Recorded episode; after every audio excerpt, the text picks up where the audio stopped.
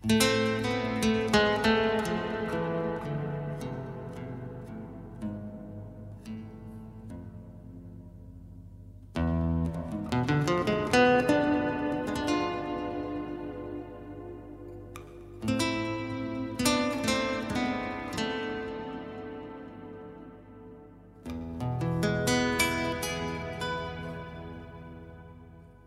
روز سهشنبه هشتم آبان 86 وقتی از خانه بیرون آمدم که بروم دبیرستان و درس بدهم خبر نداشتم که چند ساعت قبلش قلب قیصر همینپور از کار افتاده است. آن موقع من دانشجوی سال دوم لیسانس ادبیات بودم و فقط هفته دو زنگ زبان فارسی یک درس می‌دادم. ما دیروزش با قیصر کلاس داشتیم. دوشنبه عصر آخرین کلاسی که قیصر رفت. کلاس ما کلاس نگارش دو بود. نگارش درس بلا تکلیفی است. بین درس های کارشناسی ادبیات که همه جنبه تحقیق و مطالعه دارند، این تنها درسی است که می شود کمی هم جنبه خلاق داشته باشد. می‌گویم می شود چون لازم نیست، می شود هم نداشته باشد.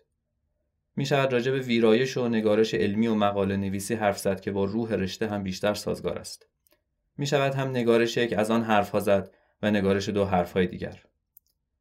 هرچه بود قیصر آن ترم از آن حرفها نمی‌زد. یادم هست که بچه ها نوشته هایشان را میخواندند.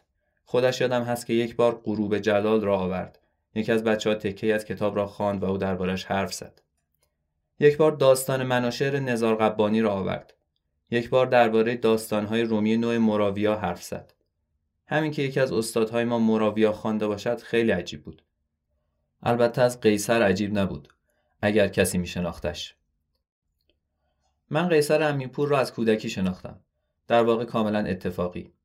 خواهرم که خیلی هم آدم کتابخانی نبود، آینه های ناگهان را گمانم توی نمایشگاه کتاب مدرسه خریده بود.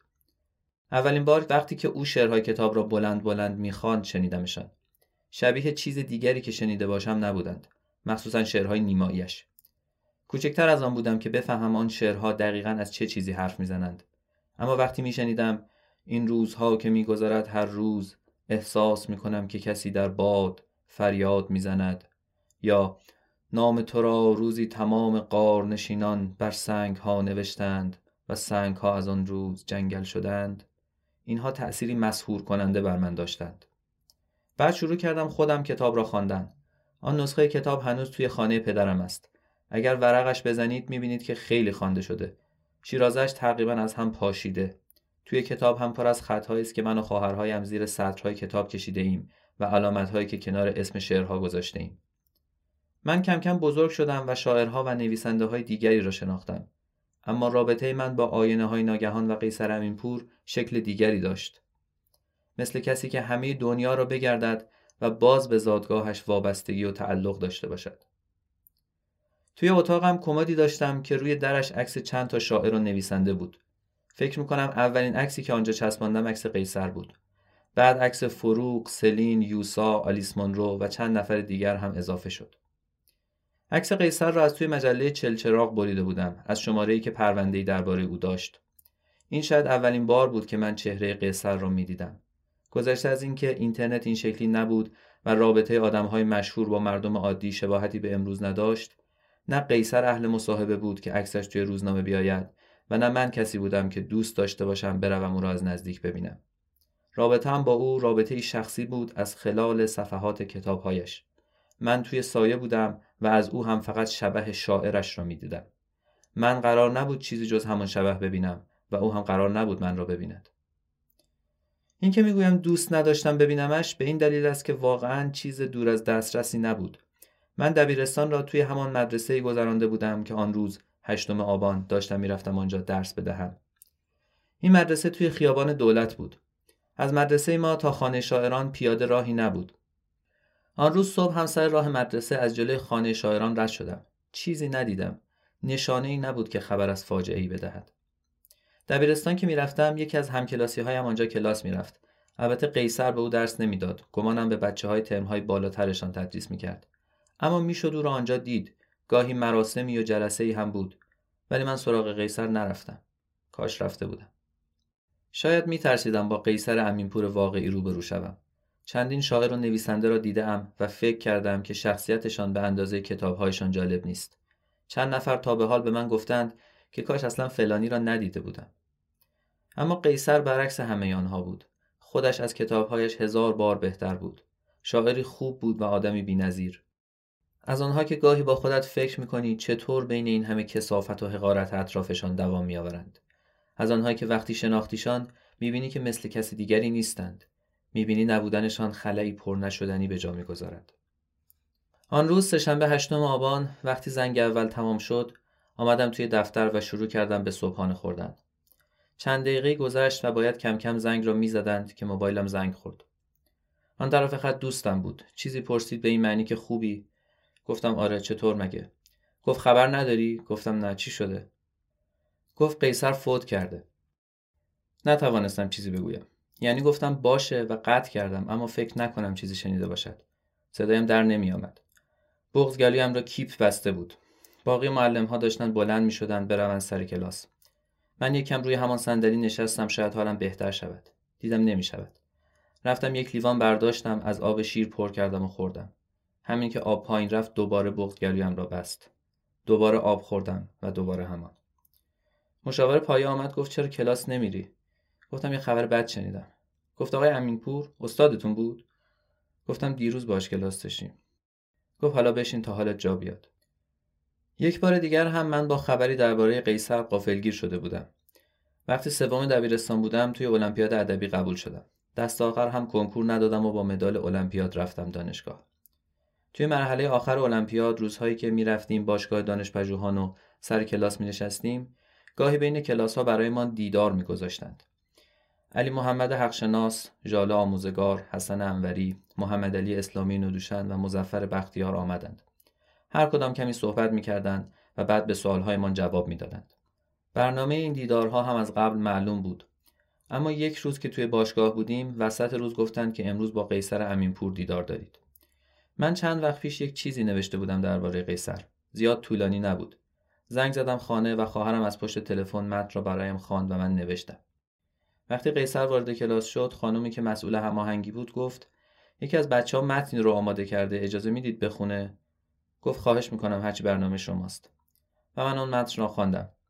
نوشته احساساتی بود و توش با اسم شعرهای قیصر بازی کرده بودم یاد به تکه های از شعرها اشاره کرده بودم. اینقدری بود که بفهمد این را کسی نوشته که شعرهایش را خوانده. وقتی تمام شد گفت عکس خوبی گرفته بودی اما سوژت زیاد به درد نمی‌خورد. قیصر از همان دیدار اول مرا جذب کرد. دیگر شبیه عکسی که به در کمدم چسبانده بودم نبود. تنش نحیف شده بود و صورتش لاغر. می‌دانید که قیصر سالها پیش از آن یعنی سال 78 تصادف سختی کرده بود و تا آخر عمر دچار پیامدهای آن تصادف بود. بدترینش این بود که کلیش از کار افتاده بود. یک بار پیوند زده بود و بدنش پیوند را پس زده بود و قیصر دوباره مجبور شده بود به دیالیز. آن اواخر سال 86 گویا قرار بود دوباره عمل پیوند انجام دهد اما کار به آنجا نرسید. سکته قلبی از پادرش آورد. داشتم می‌گفتم که لاغر و نحیف بود. مو و ریش کمی بلند جوگندمی داشت. صداش خش داشت و خیلی با تو معنینه حرف می‌زد. معمولا تنز کمرنگ و ظریفی هم در حرفایش بود.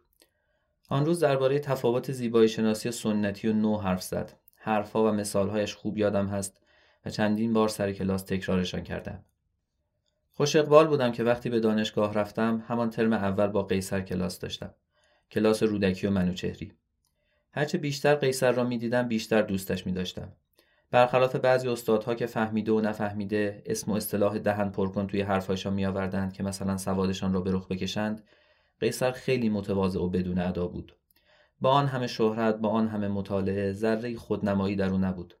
سر جایش ولی نکته ای می گفت که درکت را از یک شعر عوض می کرد هنوز بعضی از شعرهای رودکی با صدای قیصر در گوش من مانده. با آنکه خیلی ها آنجا همیشه درگیر بدگویی و دشمنی با هم بودند از او ذره کینه ندیدیم. مثل آینه صاف بود. کسانی که او را اصلا نمی شناختند از دور دربارش قضاوت می کردند که حتما آدمی ایدئولوژیک و حکومتی است و لابد متعصب و مثلا با شاملو و فروغ ضدیت دارد. او کاری به کار این آدمها و قضاوتهایشان نداشت. از آن طرف هم محافل دولتی روی چندان خوشی به او نشان نمی‌دادند چون احساس می‌کردند که او از آن شمایل هنرمند محبوبشان فاصله گرفته. حتی ظاهرا جایزه کتاب سال را به او ندادند چون میترسیدند قبول نکند. اما قیصر بزرگمنشتر از اینها بود که واکنشی نشان بدهد. وقتی که من ترم دوم دانشگاه بودم قیصر مرخصی گرفت. حال جسمش خیلی بد شده بود.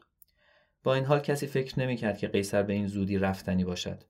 امید بود که پیوند بزند و از شر دیالیز و رنجش خلاص شود و جانی بگیرد. وقتی که پاییز 86 به دانشگاه برگشت فکر می‌کردیم که بهتر شده. نمی‌دانم خودش چه فکری می‌کرد. هیچ وقت چیزی از دردش بروز نمی‌داد.